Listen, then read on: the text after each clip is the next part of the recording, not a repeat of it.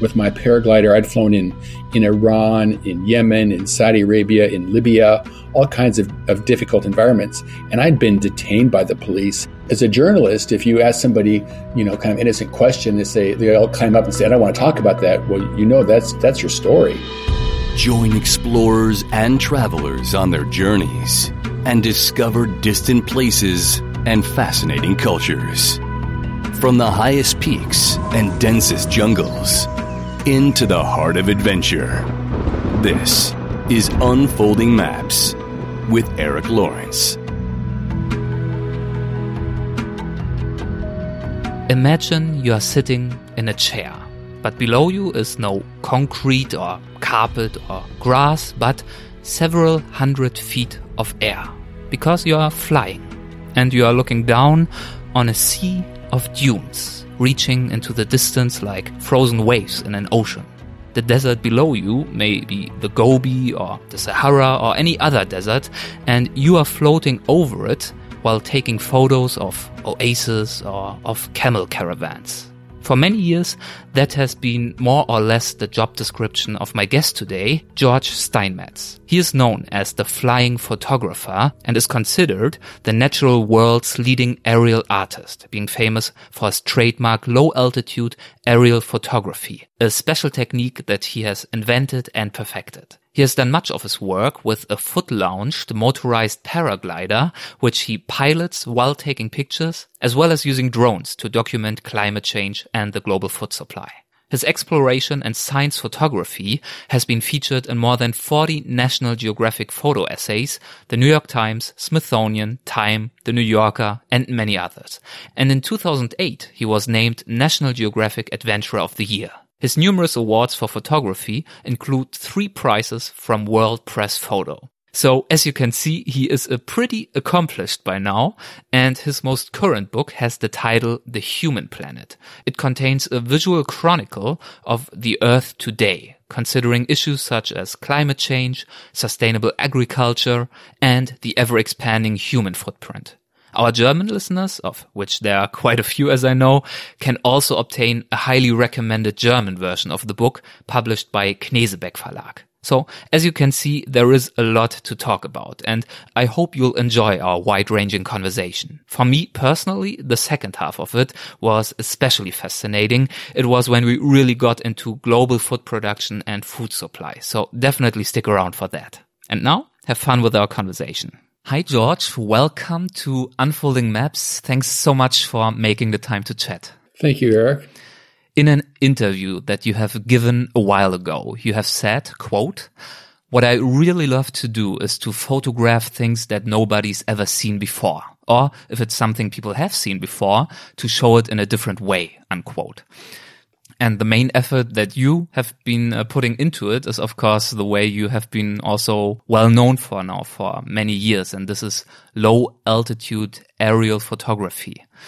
Would you tell us what has led you to experimenting with that for the very first time? When and how did that happen? Well, when I was um, a young guy, I um, I was restless and I, I, I dropped out of college and I went on a long hitchhiking trip in Africa. I wanted to see things just different from what I had grown up with. I wanted, I was, you know, it's like young people or, young people. They're, it's very typical of young people. You want to go out and, and see the world. And so I went um, hitchhiking across the Sahara, and um, I felt like I was an like an ant crawling across this enormous tapestry of the African continent. I thought, wouldn't it be amazing if I could just get up a little bit higher, like a, a couple hundred feet, and fly like a bird and, and, and see it in three dimensions?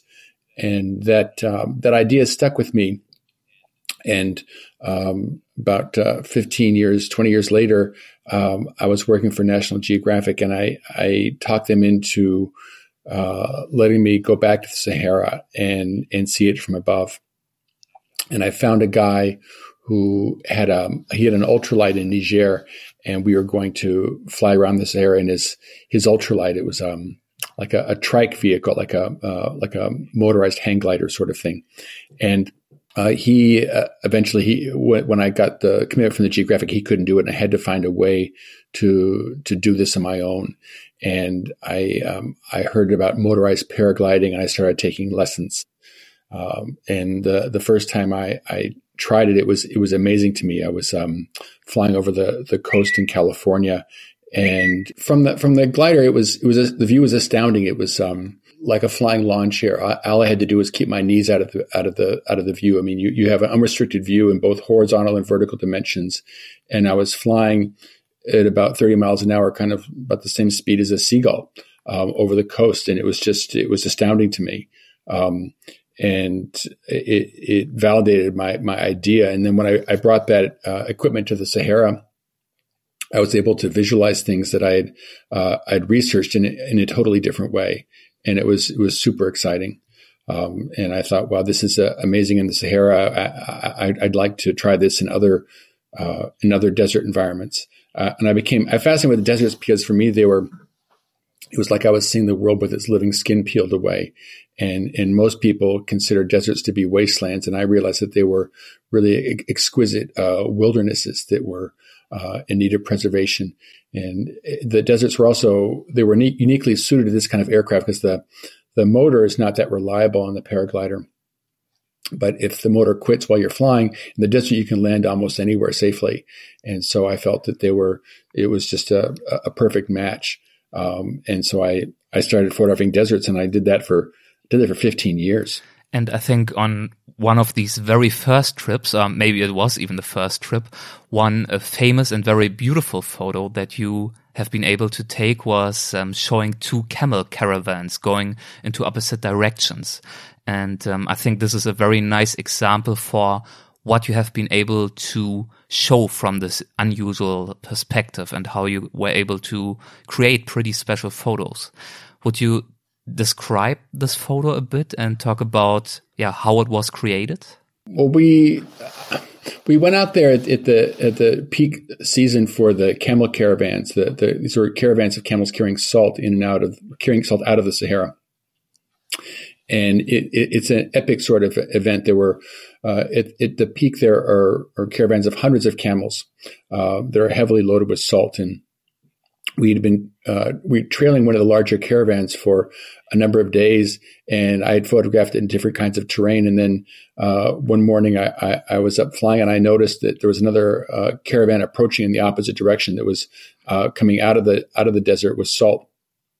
And so I, I, loitered and I got this uh, amazing uh, picture of two caravans passing. And for me, it was like I had what a friend of mine calls like a, a. This like this kind of like you know eye orgasm when you when when everything kind of lines up and um, you, you, see something uh, it, that no one's ever seen before. See, like I say, seen something in a way that no one's ever seen before, and it was just really exciting to me. And um, it, it, validated my I, my thought that you know with this kind of uh, technique, you could you could visualize things in a totally new way.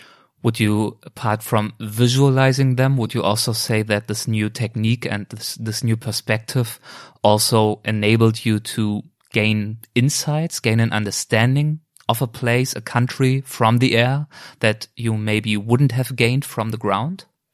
Oh yeah, you, you the the the this perspective it, it opens up the landscape. I mean, all the pictures I'd seen of the desert before, where this, it was this, was always like the, the there was this big flat horizon in the middle of the picture and empty sky, and and you get above it and you can you can see the patterns, you can see. Um, it, it, communicates the the immensity, but you can put something in the foreground that gives you uh, a way to to relate to the landscape. It makes you kind of decode it, get, get a sense of scale and um, it just it, it, was super exciting to me. And I, I, I didn't when I went on that trip, I, I didn't really know if it was survivable. I mean, the idea of of piloting an aircraft uh, in a remote area and taking pictures at the same time, like close to the ground, is a little bit crazy. Um, and uh, I, I, and before I, I, went on this trip, I, I befriended a Frenchman who was an expert in, in, this kind of aircraft, and he was a doctor. And I told him that um, he should, you know, bring along like you know emergency gear, like you know, like a back brace or you know some kind of morphine in case there was it. because when you have a crash, these things there's typically it's a spinal injury. And to be transported out of these remote environments, you know, in four wheel drive with a spinal injury would be uh, would be really nasty. And so I told him, like, you know, you know, can you bring like a safety kit along?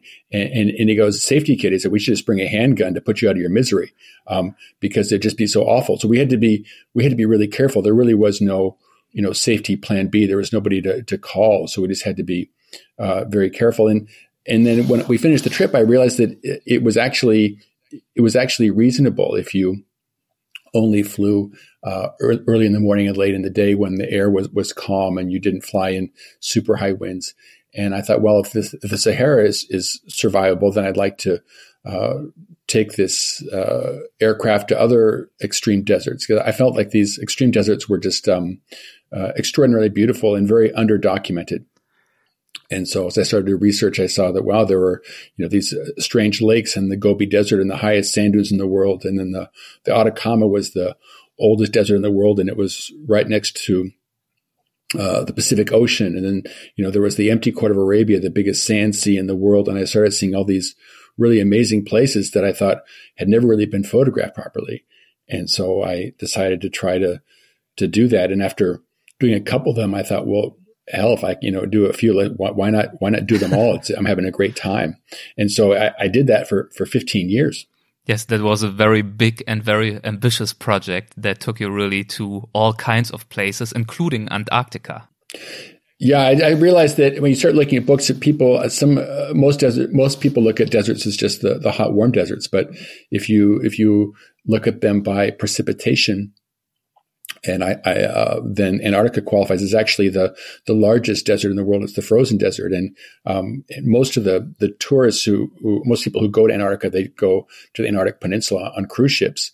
Um, but that's actually not even in the Antarctic. That's um, it, it's it's a peninsula that sticks out of the actual Antarctic Circle.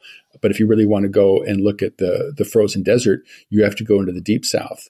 And I was able to get a grant from the uh, National Science Foundation uh, to go there and document it as a frozen desert. And they they actually got it and they knew what I was talking about. And um, they gave me 10 weeks to run around Antarctica with their logistic support. It was extraordinary. Did these conditions pose a different kind of challenge for you?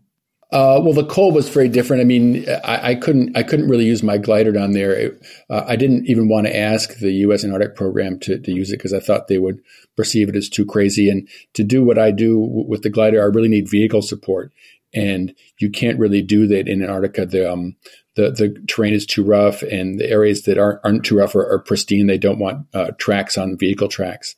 Um, so it, it really wasn't practical. And they had a, a, fleet of, of helicopters down there and expert mm-hmm. pilots. And so I, I worked with a combination of uh, uh, U.S. Antarctic Program helicopters and then getting around on the ground by foot and by they gave me some snow machines I could use.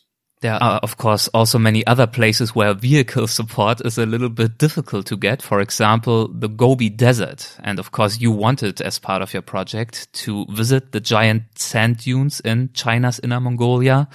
But the only way into the Gobi is, as far as I know, on foot or by camel, which seems to be a little bit of a challenge if you want to bring your parachute equipment, doesn't it?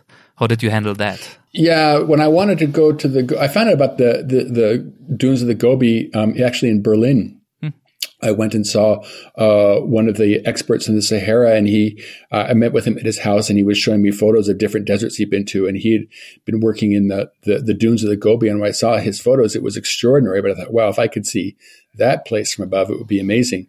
Um, and those that dune area is it's virtually impenetrable by vehicle unless you, you, can go actually after a rare rainfall. The sand is hard enough to, to, to drive on, but generally it's accessed only by by foot and by camel and uh, we couldn't carry the flight equipment in uh, through this dune, so we hired um, we hired thirty camels and ten horses, and uh, went in on foot.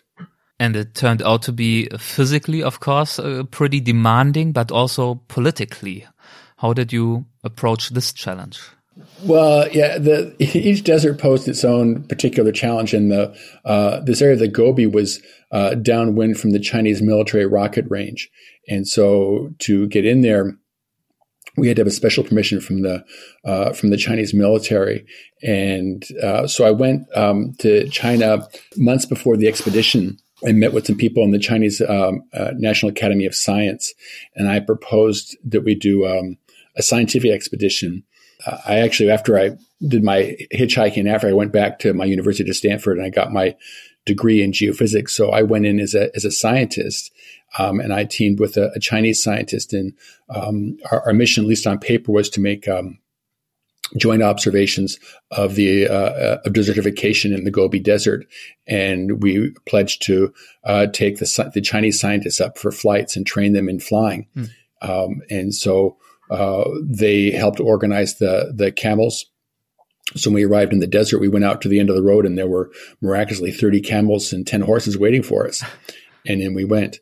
Uh, and we were there for uh, a couple of weeks. We had two paramotors and um, a couple of hundred liters of fuel. We even had we even had a beer camel.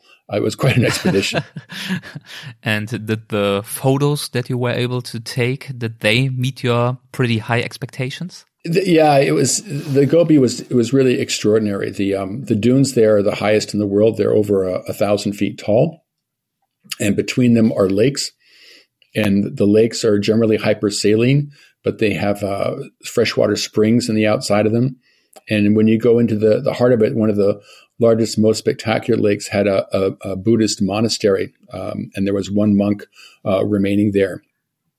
Was still, you know, praying by himself, kind of Mister Mister Lonely in the desert, and um, and it was just uh, it was extraordinary. The, the many of the lakes are, are colored bright red with uh, with algae in the summer, and um, it was the, the the paramotors really came into their own because it was it's very difficult to to you know hike from lake to lake. Would take a day going over a thousand feet of dunes even with the camels.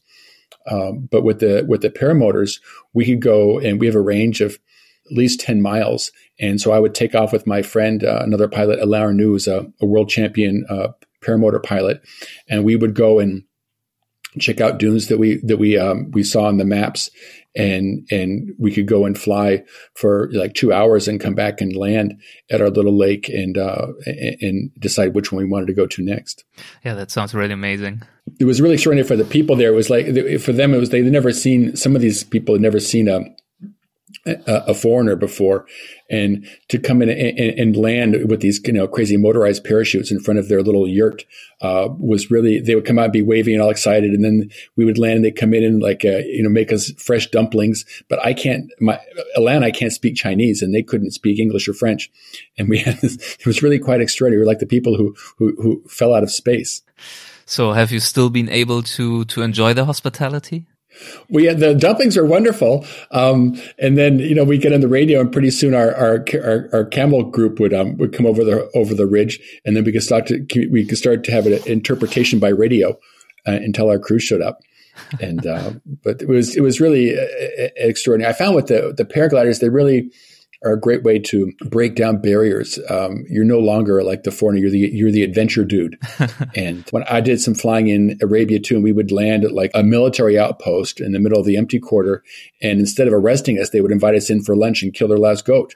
Um, it was just really it was really an icebreaker. Yeah, adventure guy is a is a great term because you mentioned before that when you uh, successfully flew your paraglider over the Sahara, you understood, well, this thing is survivable. If I can survive the Sahara, I probably can survive everything or anything. But in fact, in China, some years later, you had a pretty dangerous moment anyway in your paraglider. Yeah, I I made a, a follow up trip with the same Chinese scientist, and we we went to the Taklamakan Desert in in Xinjiang province, and uh, I was working on a, a, project for the Geographic, and we I had to do um, uh, an aerial portfolio of China, and so I was flying virtually every morning and afternoon. And I took off from a kind of a sketchy place early in the morning, and I hit a tree right after takeoff, and I got uh, knocked out, and I, I woke up kind of a bloody mess on the ground and had to get my uh, my face sewn up that morning. But it was survivable. It just I was I was a little beaten. It was kind of like I mean to me this kind of flying. It's kind of like um, it's kind of like you know going around on a on a moped. It doesn't fly. It goes fast as a motorcycle. It's more like a like taking a, a it's like a four wheel drive moped or something like that. And sometimes you you know you you can take a tumble. Yes. And you always keep saying and pointing out that you don't see yourself primarily as a pilot who also takes pictures, but you are still a photographer who flies. So the flying really serves the purpose of taking these photos. Yeah, I don't I don't fly without a camera. I mean, occasionally I'll do a test flight to see if the motor is working properly without a camera, but it's it's really all about uh, pictures. And um, I have uh, for my trips, I always go with uh, a, a, second pilot for for safety. And for them, it's it's all about the adventure and, and proving they could fly in some new place. For me, it, it, it's really about the the pictures, and they come back with stories, and I come back with pictures. What would you say makes a great aerial photo, as far as you're concerned? Um, to me, I mean, I, I, I, like to, to, to, like I say, show people things they haven't seen before. And a lot of aerial photos, it's kind of like, um, to me, they're kind of like people cutting out pieces of the carpet of the earth. Hmm. And I like to try to, I mean, I'll do that occasionally, but I, I, I prefer to show it in more, in, in three dimensions and, and, and, make it more kind of relatable instead of an abstraction. Um, and, and make you, help you kind of decode the landscape or an ecosystem. How do you try to make it more relatable? Well, you try to find something that gives you a, a, a sense of scale or something that's um, uh, that's relatable. Um, when some of these landscapes is just you know patterns of dunes and dunes and dunes, and so when you have like a you know a little vehicle in there or, or a camel or a or something that that's um, some life form, it, it it makes it uh, it gives you a point of interest and makes it uh, relatable. And also, I think it helps to tell the story of the place. And also, I think you you don't go up that high usually, right? You you stay below 500 feet most of the time to don't have too much of a top down approach. Yeah, with the glider, I mean, I can go and I can fly anywhere from you know a couple meters above the ground up to I've gained as much as I don't know, a thousand meters on a flight. Um, but it's really most interesting when you're down low, like um, 100, 150 meters is really it, that, that's where it gets interesting. It's it's kind of like when you're you're on a commercial uh, jet flight. The, the most interesting part for me is when you're just about to land and you can kind of see the cars on the road and you can tell what kind of car it is. Where you, you can see some people. It's not just little specks, but it's more relatable. And and for me, that was the uh, what that was kind of the missing altitude of aerial photography. I mean, there have been a lot of people who have been doing this before me. I mean, particularly one of the great inspirations for me was um, the great uh, Swiss photographer Georg Gerster. But Georg always worked from from small planes, and and uh, when you're in a small plane, you're down at a you know 100 meters. Everything's going by too fast to be really photographable. Um, so for me, that this was kind of the the, the, the missing altitude. It was between kind of treetop level and plane level. And this is something, this low and slow altitude and perspective is something that you have really pioneered and also, of course, specialized in for, for many years now. How has your work changed since um, the rise of photo drones? Has it, has it become more difficult to position yourself in this increased competition?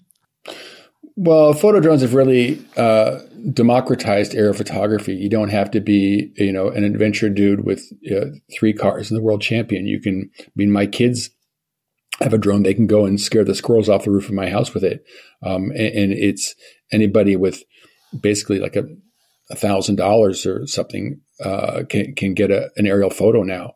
Um, it doesn't mean they're getting good aerial photos, but they can they can get something. It's kind of like what's happened to photography with the advent of the iPhone, and now they're you know they say there some crazy statistics like you know more photos have been taken in the fast past five years than the entire history of photography before that. Um, it's just it, there's so many. We're just I think we're just inundated now with images and um, a lot of drone pictures, and it's it's it's become drones have opened up new opportunities. I can with with the I've got professional drones, and I, with the drones I have, I, I can take pictures that uh, I couldn't have taken before, which is really exciting. But the problem for me is like a as an artist is that almost everybody else can do the same thing, and so I don't have a a monopoly on that 100 to 500 uh, foot altitude range that I used to have. How do you handle that? Do you try to overcome that by just continuing to find really interesting topics to to cover?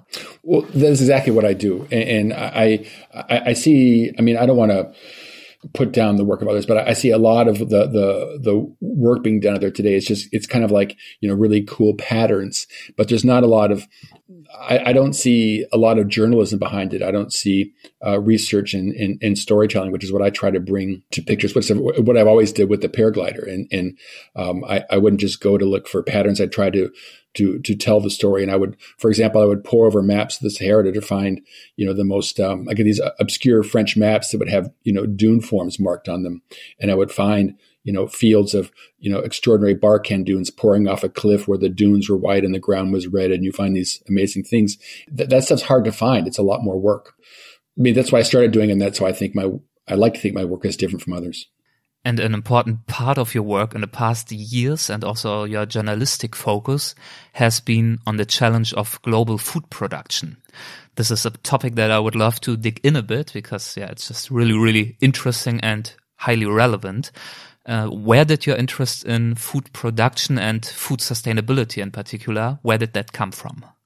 Well, I um, I've been doing my desert thing uh, for many years uh, for the Geographic, and uh, one day one of their I- environment editors invited me into his office, and he asked me if I was interested in, in working on uh, a story for them about uh, how we're going to meet the future food demands of humanity. It was a project called Feeding Nine Billion, and he had seen what I was doing in the deserts, and he thought I could get interesting pictures of farming uh, and do it in a way that hadn't been seen before. And I told him, well, uh, that would be really interesting. I've been looking at a lot of, you know, brown and gray. It'd be interesting to look at green. Um, but to, to, to get good pictures, I knew that you needed to have uh, large quantities of things. Like if, you know, like I, I, worked a lot in Africa, and if you want to see zebra, you don't want two zebra, you want like you know a thousand zebra. Then it gets interesting. So I told him, if we're going to do this project, the thing to do would be to look at the mega farms, um, not the typical farms, but like the the the, the giga the giga farms. And he said that sounds interesting. Okay, and so I, that's what I started to to work on and um, the first place I went was to the look at the wheat harvest in Kansas in the United States. And, and uh, the first week I was in the field, I got thrown in jail for flying over a cattle feed lot. Um, and I just thought that was it was really strange to me. And I'd flown with my paraglider. I'd flown in in Iran, in Yemen, in Saudi Arabia, in Libya, all kinds of, of difficult environments. And I'd been detained by the police and you know brought in for tea, but I was never thrown in jail and had my mugshot taken, which is what happened in Kansas. And it, it made me realize that there were parts of our food supply that uh, some of the larger agricultural interests don't really want seen. And you know, when you, as a journalist, if you ask somebody, you know, kind of innocent question, they say they all climb up and say, "I don't want to talk about that." Well, you know, that's that's your story. Yes. Um, and so uh, I started pursuing that more aggressively, if you will. I just started like, you know, what what are they trying to hide? And um, and so uh, I can as I continued my I found that that what people are particularly sensitive about are animal operations mm-hmm. um, in, in, our culture. That's mostly you know pigs, cows, and chickens. Um, in China, that expands to you know ducks and frogs and all kinds of other weird stuff. But and people are, are really sensitive with that. So when I was working on that project, I um, I started thinking like, where could I, how could I get access to those operations? And I went to Brazil and the Brazilians uh, were willing to let me into uh, the largest slaughterhouse in Latin America and uh, mega pig operations and these ginormous, you know, chicken and egg operations. Um, and they were, they were, they were, you know, the middle income country, and they were very proud that they had this, uh, this latest technology. Most of it was actually uh, American and European technology, but they were very proud that they had this stuff. And this is how you convinced them, or how they were easily and willingly uh, convincible to let you in and to take these photos and to tell these stories. Yeah, I, I, was able to get in, and it's funny. Like now, I don't know if I went back, I, if they'd let me back in. Like one of the places I photographed was the largest uh, chicken farm or egg farm in in in in Latin America. They had um they had four million hens, two point seven million eggs a day, and they never touched a human hand. Everything was done uh, with conveyor belts. It's a really cool place, and they let me photograph it. And now that it, now that I, I, you know, the pictures have won awards and been and seen a lot, and they want me to stop publishing them. and, and and I said, well, why? I mean, they they they. I guess they didn't realize that you know the pictures would have a life beyond National Geographic. Um, but they, it's not that they dispute the accuracy of of the captions or or that my pictures misrepresent what they do. They just don't want people to see what they're doing. And so they've kind of become a little bit more like the American or the European producers. And this is not just um, I just want to be really clear. This is not like just a big bad uh, America thing. Um, if you, I, I, tried to get into the largest pork slaughterhouse in Europe. It's a, a German operation, and they won't they won't let me in.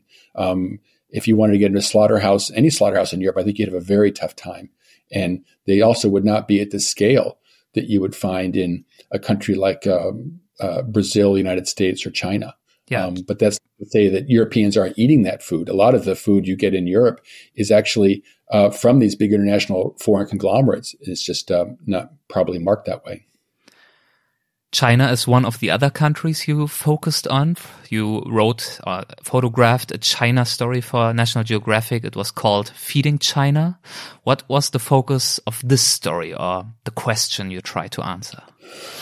Well, when I was working for the uh, my first story for the Geographic on on feeding nine billion, I um, decided to look at, at, at three countries. Um, I went to I looked around the United States because it has the most industrialized food supply. I went to um, uh, Brazil because it has the fastest growing uh, food supply.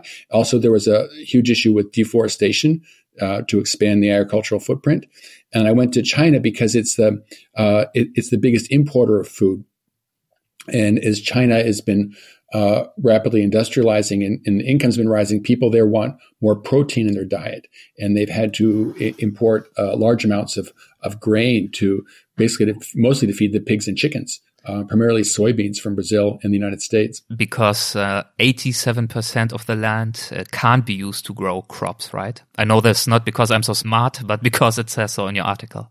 Yeah, well, you're a pretty smart guy too. Um, but they, they, um, it, it's a, they have a huge problem. People don't realize it. I mean, China, if you if you look at it on a map, it's about the same size as the United States, and it has about the same uh, latitudes. Um, but you know, in the U.S., we have a huge farm belt in the Midwest, and California is incredibly bountiful. Well, China, they've got the, the Gobi Desert and the Himalaya and the Taklamakan, so they've got kind of like the eastern United States to grow stuff on, and then everything else is is, extremely difficult land to work. And they've got three times the population, um, so they've got a, a lot of, of a big challenge trying to to feed their uh, expanding food needs. And as they as, as, their wealth increases and people want more protein in their diet, they're struggling to to meet that demand. Uh, and so anyway, so I went to China to to look at how the Chinese were meeting that challenge. And one of the really interesting things in China is that they've they've had a lot of problems with um, uh, food safety I mean, we see now there's a huge problem with you know coronavirus, but they've had uh, they had um, you know avian flu. They had problems with um, tainted baby formula. A, a, lot there's a lot of uh, water pollution, and the, and the, tainted water gets into their food supply. So they've had um, a huge effort to centralize their food production.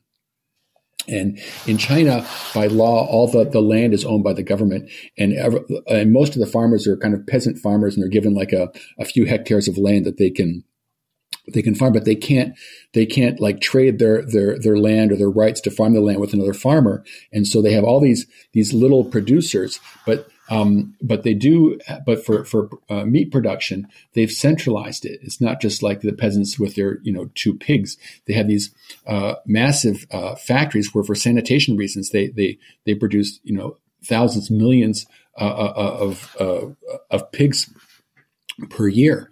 And so I went to these massive factories and it was fascinating. I mean, the, the biggest, you know, pig factory in the world I went to and it was, it was crazy. They had um, a triple kill line and the, the main cutting room floor, there were, I can't remember, Eric, it was like 1200, 1500 people in one room cutting, uh, cutting pork. It was, it was crazy.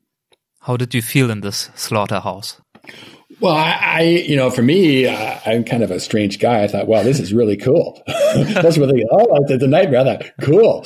Um, and because I'm really not, um, I'm not anti, I'm not a vegetarian. I'm not, you know, I love pork. I had pork for dinner last night. But so I'm not, you know, I'm not against what they're doing. Um, I just find it really uh, fascinating and a really interesting story. And I was, it was really difficult to to get into that place you you know I, we had had called them up ahead of time and they didn't really respond.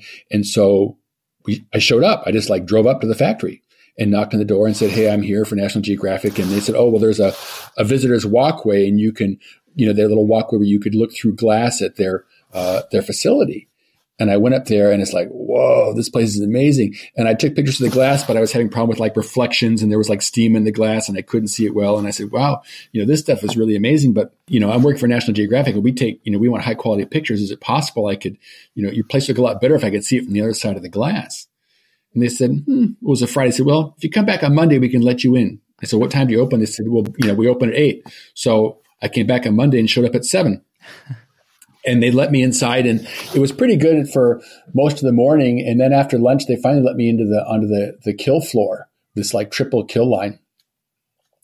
And like one of the hogs kind of fell loose and got into the trough of blood and i was like running after the guy trying to pull the dead hog out of the bloody river. It was great pictures but they kind of freaked out and they um they wanted me to uh, stop and then they wanted me to delete uh, some of the photos i had taken and I refused to do that. So my my tour concluded uh, somewhat abruptly.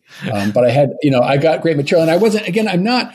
I'm not against what these guys are doing. I just think we have. A, there's a need for more transparency, and I, I think you know, like when I uh, traveled as a young hitchhiker in the Arab world, and I would show up. They would, you know, kill the goat. I would go outside and watch them kill the goat. It wasn't like I had a bloodlust, but it's like, hey, you know, give the goat some respect. You're eating it, and just, you know, you should stand there and see what the guy does. And I feel the same way. I think we should all know where our stuff comes from. Um, or at least have that information available if we want to look. I think you should be invited to see the goat be killed. Um, and because uh, I think we need to have, I think we need to have more transparency so we can make informed decisions. And if you if you don't like what they're doing, then don't buy that product, and they will change what they do because no one will buy it. But Eric, you're asking really good questions. You've done your homework, and I really appreciate it. You you you know my story. You're helping me tell it. You're doing a great job. It's a it's a great challenge to focus on anything because you could of course talk for five hours, right? But uh, do you have a little bit more patience? Yeah, yeah. Go, yo, yeah, I'm yours. Go ahead. It's fine. Okay. Have you also used any kind of paraglider while working on this project, feeding China? Um, for feeding China, uh, that was done. Uh, I think my first trip over there, I wanted to fly with the paraglider, and it was really difficult to get uh, permission. The places where they do large scale food production really aren't the best places to fly. Um, there, I mean, if you like, you know, you can scare the animals, or if you if the motor fails and you're flying low, you're gonna you're gonna be in a mess. And that that trip coincided, that work coincided with the improvement of, of drone technology, and so most of that was uh, done with drones. I originally my first trip, I wanted to fly over the um, when I was working for the uh, on feeding nine billion. I wanted to fly over the uh, aquaculture areas in Fujian province. They have some of the most massive aquaculture systems in the world there, and it was just it was it was a really difficult place to fly because it was a rocky coast and then water. And if you went down in the water, you, you would get tangled in in the the nets of the seaweed and the you know the mollusks and stuff. It was just it was really dangerous. It was also a military area, and I thought you know I could fly there, but it's probably it's not going to end well. And so I did it from hills. And when I went back to, uh, to do feeding to do story feeding China, um, by that time I was I had uh, professional drones and that was that's a great way to work. The drones have really, for me, the drones are really exciting. They opened up all new ways of uh, all kinds of new ways of, of, visualizing things. And in terms of China and seaweed, you also uh, took amazing photos in Rongcheng. I don't know if I pronounce it correctly. It's in China, and you photographed workers stringing up seaweed and hoisting it into the air to dry.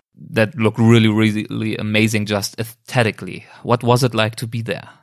Well, you know, ninety percent of uh, photography is showing up, and and, and so uh, we were driving the coast, and um, I, I, I saw this. We went by, and I looked got a glimpse of this. Looked like a like a clo- giant giant clothes rack, like you know, fifty meter tall towers uh, holding seaweed. I thought, wow, that's really cool. But to get a, a good view of it, I had to find my way into like the men's dormitory and find a broken door. He get out to get up on the roof and you know lean out over the electric lines to get a decent view. They didn't know I was there. And, uh, uh, you know, a lot of this stuff is to me, uh, a lot of what I do is trying to get into places where n- nobody's gone before. They don't really want me to go, whether it's the, the kill floor of a Chinese slaughterhouse or the roof of a seaweed factory. Um, you, you just try to poke your nose into a place where you can see something original. What did you learn on these assignments on food sustainability in general that surprised or even baffled you? Um, I always find that the scale these places, when I find the really big ones, I find the scale impressive. Um, it, it, was it was interesting to to be in the uh, the the slaughterhouses are, are, really fascinating. I mean, it's it's it's really curious that people become uh, desensitized to uh, to to like animal death and animal welfare.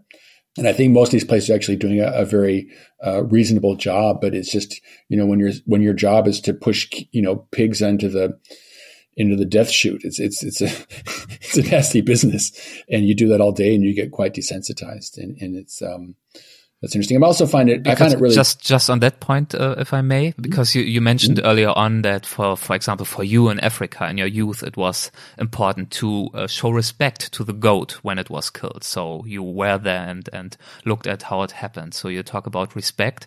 You also talk about how you don't try to criticize this kind of mass production and uh, just try objectively to show what is happening do you ever struggle to bring these two sides of the story? Your own respect that you want to feel and want to show and this lack of respect that you uh, document in your work to bring that together and not become critical?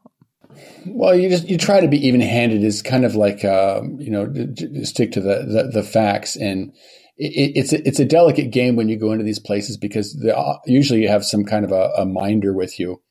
And uh, you know, if there's there's some areas you know they probably don't want you to photograph, and you have to be a little bit cagey. And I'm not again, I'm not against them, but just to tell the whole story, you have to be um, how should I say? You have to be discreet um, in, in, what you show. And you know, it, it's curious about the, these places. Like I, when I was a um, a young guy knocking around Africa, I got um I got arrested once in in in an African country. I was in Burkina Faso, and I they they suspected me of being a spy, and I was taken to Gendarmerie Nationale, and I was kept there for about a week. And my first night in the gendarmerie, that somebody blew up the armory. Um, there was an explosion, and they thought that I was like Rambo or something, and they started bringing all these. Um, they put me in a cell with all these guys who was like a size of a phone booth, like ten men in it, and it was really nasty. Um, and they started bringing people in and interrogating them, and um, they, because I was a foreigner, they treated me a little bit nicer than the locals, but they were they were torturing. I remember this one guy who was who was like uh, he was in the same building I was in, and they they tied him up like a pig, and they put him between two desks, hung him from a baseball bat, and they were like beating him, and he lost control of his bowels. And and I was fascinated because there was a guy, one of the guards there was like having his lunch in the next room, like you know it was it was like it was a TV channel. He could just turn it off. It, it was it was amazing. And there's this ability. It made me realize that there's this ability in in for humans to to kind of you know turn off compassion. Maybe it's you know when we we go hunt or we have to do things that are, are nasty to survive, but there's a there's a capability in our brains that lets us just kind of desensitize and um, and you see that in you know in war you just do you know you do nasty things and maybe later on you have you know, nightmares about it but there's a way that we can uh, control our emotions does that uh, shock you in any way or make you sad how do you think about that well, it, it's it, it is disturbing, but I think also I think people they look at these um, animal slaughterhouses and stuff, and they think it's like they relate to it as like these are their like their pets, and these are not pets. I mean, you know, the, the animals these animals are actually raised for for this particular purpose, and they've been bred like that for hundreds, if not thousands, of years. And chickens are like they're really they're really not very intelligent. I mean, they're really stupid and they don't really know what's going on. The pigs know. I think the cows kind of know when they go to the slaughterhouse. The pigs know exactly what's going down. And you see it in their eyes. They're squealing, they're freaking out. And it's really, it, it's very difficult to watch. And, um, but I also feel like when I go to those places and let me photograph them, it's really important to watch because I think that needs to be seen. Um, but at the same time, you know, I'll I'll go and order, you know, sausage for lunch, and so I, I found a way to turn it off myself. And I think we all do that in one way. Most of us do that in one way or another. Were you ever on the brink of becoming a vegetarian due to this work? Um, no, I, I, think. I mean, I think it makes maybe. I mean, I mean, really, I'm being totally transparent with you. I, am I'm, I'm 62 years old, and I've been, you know, I, it's hard for me to to change my food habits. Um, and if I was a younger person, maybe I would I would uh, think about that. It's to me, it's not as much a for me personally. It's not as much a moral issue about animals as it is more of a environmental thought. Like if we if we eat less meat, um, then we lessen the the human footprint on the earth. And I think that's really our great challenge as we uh, enter the what geologists call the Anthropocene era, uh, where we're really humans have really become the dominant force on the planet. If if we if we don't control our our, um, our, our, our lessen our dominance of the planet, we're not going to have any natural landscapes left. And so I think if we can eat less meat or use things that have a smaller environmental footprint, that will will preserve the natural world for future generations. Do you believe we are actually able and willing to to make these changes in how we think about food production and consumption? I think so. I, I, mean, that's part of what I'm trying to do. I'm, I, am trying to just add more transparency. So people can make the decisions for themselves. I don't think you, it's very effective to tell people what to do. I don't like people coming to my door and trying to change my religion. But I think if you can present the information to people, um, they can come to their own conclusions, and that's much more meaningful. I saw um, an article recently where, like, you know, uh, Sir Paul McCartney was telling people just to have, you know, have one meat-free day a week, like that's doable. Or, or I've heard people say, you know, don't, you know, maybe don't have any meat until your dinner time, and that's doable. Or try to eat, you know, order turkey instead of beef. And I think there are, are small things we can do to lessen the the, the human uh, impact on Earth.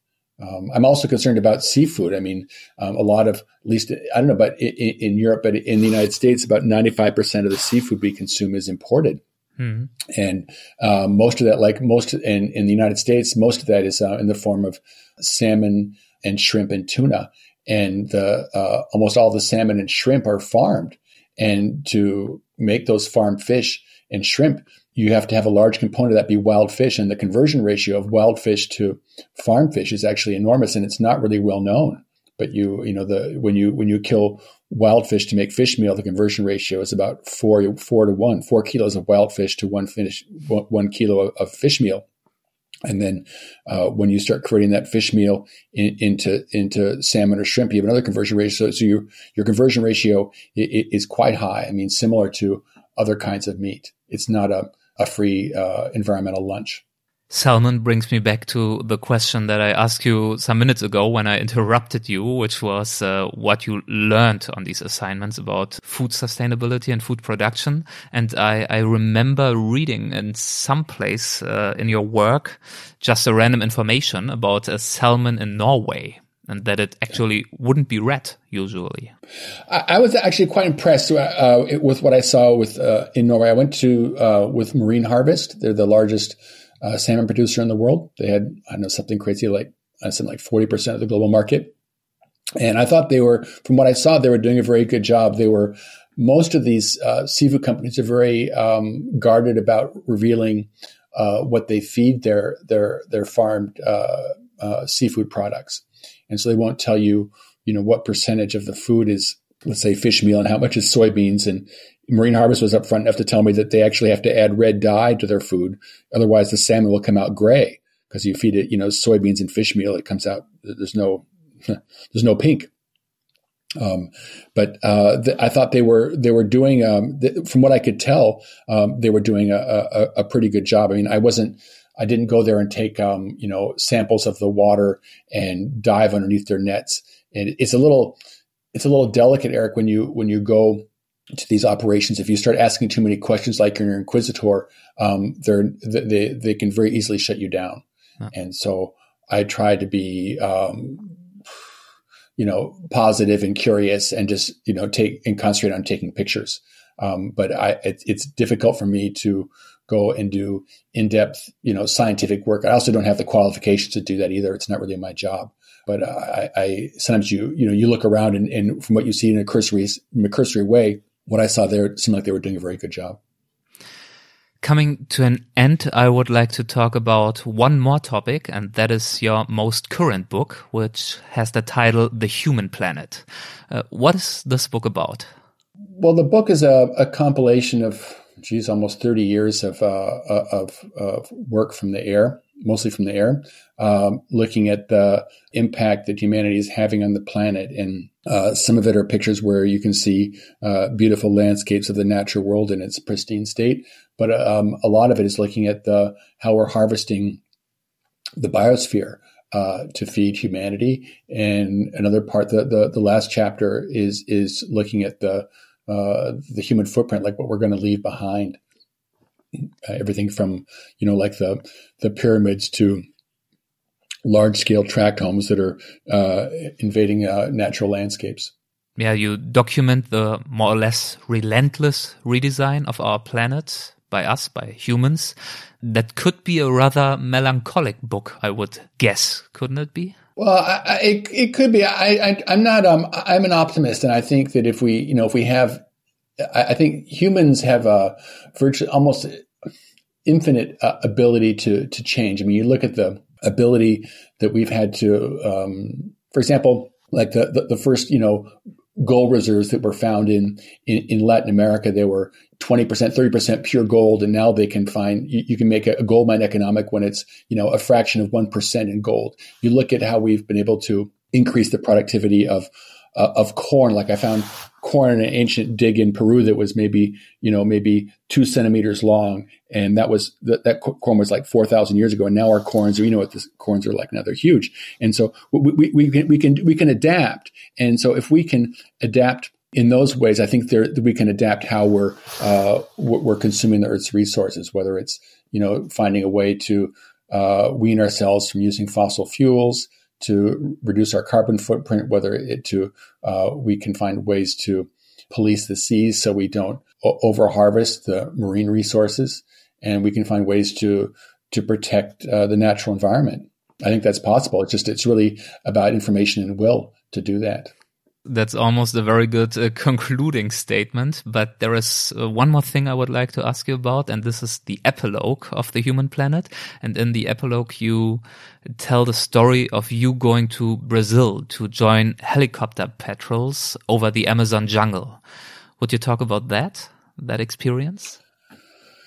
Um, well, it's very, it, it, it was very eye opening. I mean, we're, to me, that's really the, the front lines of the, of the war to protect the natural world. You see, like the the vast the Amazon, one of the greatest, most biodiverse ecosystems on our planet, that's being clear cut for cattle farms and, and soybean fields. And and the people there, they will tell you that you know who are you. Uh, foreigners to tell us what to do. This is our land, and you know, you Americans, you you know, you killed your buffalo, you plowed your prairies. Uh, you Germans, you you, know, you cut down your black forest, and who are you to tell us what to do with our own environment? And that's actually a very good point. Um, but at the same time, in the Amazon, it, it's become apparent that we've reached a tipping point where the Amazon is actually becoming, instead of a carbon sink, it's becoming uh, a carbon source, a source for CO2 with, with burning. And, and, when you cut down enough forest, you actually change the, uh, you change the climate of the Amazon and parts of it become uh, much drier and more, I wouldn't say quite a desert, but they, you, you, they're not, no longer um, uh, an area of heavy rainfall and we are at a, really critical tipping point that I think has has global impact. Yeah, I remember uh, one moment that you describe in a very impactful way where you are not in one of the helicopters, but actually on the ground. And yeah. you had a pretty strong sensation or impression when you went to a deforested area with yeah. animal voices on the one and deadly silence on the other side. What was that like? Yeah, well, I, have been in touch with um, uh, a Brazilian scientist who was um, who was doing a satellite work in the Amazon, and he he told me about this one area where they had, um, it was the biggest clear cut of that past year in the Amazon. This area was massive; it was maybe you know like five miles by ten miles that had been totally ripped down. And what they did is they come through with bulldozers connected by huge chains and they will just pull down the forest almost it's almost like um like a razor uh, or, or a, just like cutting down just pulling the trees down by bulldozer um, and so we went to this enormous clearing and I I, um, I couldn't find a, a, helicopter to get me there so I just I, I, I drove out there and um, I went out there really early in the morning because I was to be honest I was afraid about getting caught I couldn't get permission from the landowner to be out there so we I, saw I navigated out there by uh, with my iPhone and satellite photos. I got up there at sunrise and it was really creepy. I mean, it was just as far as you could see, it was pulled down forest. And we went to the edge, and you could hear the the morning. You could hear all the bird song and the monkeys and all the sound coming out of the forest on one side, and then you look to the other where it was just this uh, jumble of pulled down trees, and it was just dead silent. It was a, it was a dead zone. And, uh, I mean, you know, what they want to do is plant soybeans. So, but even if the soybeans are planted, you wouldn't, you wouldn't have, you wouldn't hear any sound of that. It was just like you would see that you would cut, cut down an area that was one of the most biodiverse, uh, regions in the world for an area of monoculture. And I, I, do, you know, understand the need to feed, you know, 1.3 billion people in China. Um, but you know, what are we going to have left? And it, it's it's really a difficult problem because the the Amazon, in its natural state, has no economic value. I mean, you, you can't. The people there, they, they if they protect the forest, they get no they get no money out of that. And if you try to you know buy carbon credits for your you know your jet flight who, who do you give that money to? Do you give it to the peasant farmer who lives next to the forest he's not cutting down? How you to actually find that guy? Um, do you give it to some politician in Brazil? And what's that? Where's that money going to go? It's really a complicated problem. And I think that's one of the critical issues that we need to find a solution to. And I don't know the answer at this point, but I, I, my, as a journalist, your job is really, it's not really to find solutions, it's to point out problems. And as part of the job, you have been able, as you have mentioned before, despite seeing such vast deforestation, for example, you have been able to keep your optimism. I do. I think. I mean, I, am not. It's a huge problem, but I, I, really think. I think humans are extraordinary, and, and we're so adaptable. Um, and uh, uh, I mean, who, I never would have dreamed that you could replace my, you know, motorized paraglider with a drone. And who, who knows what we can come up with in the next, you know, 10, 20, 50, 100 years. I, I think, but that is, these are the, this is a critical challenge uh, for the, for the next generation.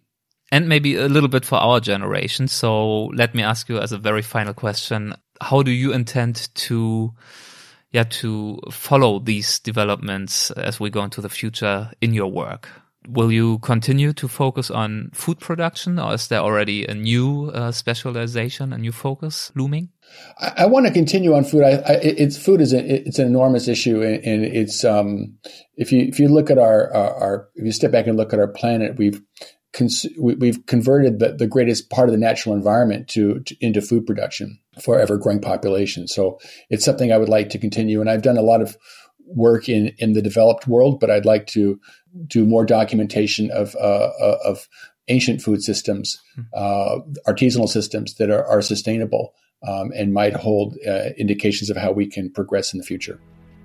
How can our listeners keep up to date most easily with your work and with new projects? Well, I, I, don't want to sound trendy, but I'm actually quite active on Instagram, and I've got uh, I've got uh, two accounts. You're allowed uh, to sound trendy. Uh, it's all right. I mean, I I have an Instagram account. It's uh, at GeoSteinmetz, and another one called uh, at Feed the Planet, and I, I, I post there regularly. And um, to me, and I pretty successful, if I may add. Yeah, the main account's got like a little over a million followers, and um, but I um, I mean, I may be 62, but I, I feel like I'm just getting warmed up, and there's a lot of work to do and uh, I'm quite determined to do it. And I'm really excited about the new opportunities that, for example, drones and the internet uh, offer to me. I can I can fly without having to do a running takeoff, and I can get my pictures into a million pockets instantaneously from anywhere in the world. So that's that's pretty exciting. And I wish you all the best with that, George. And I thank you very very much for the time that you have given me. Thanks. Thank you, Eric. Cheers. Bye bye.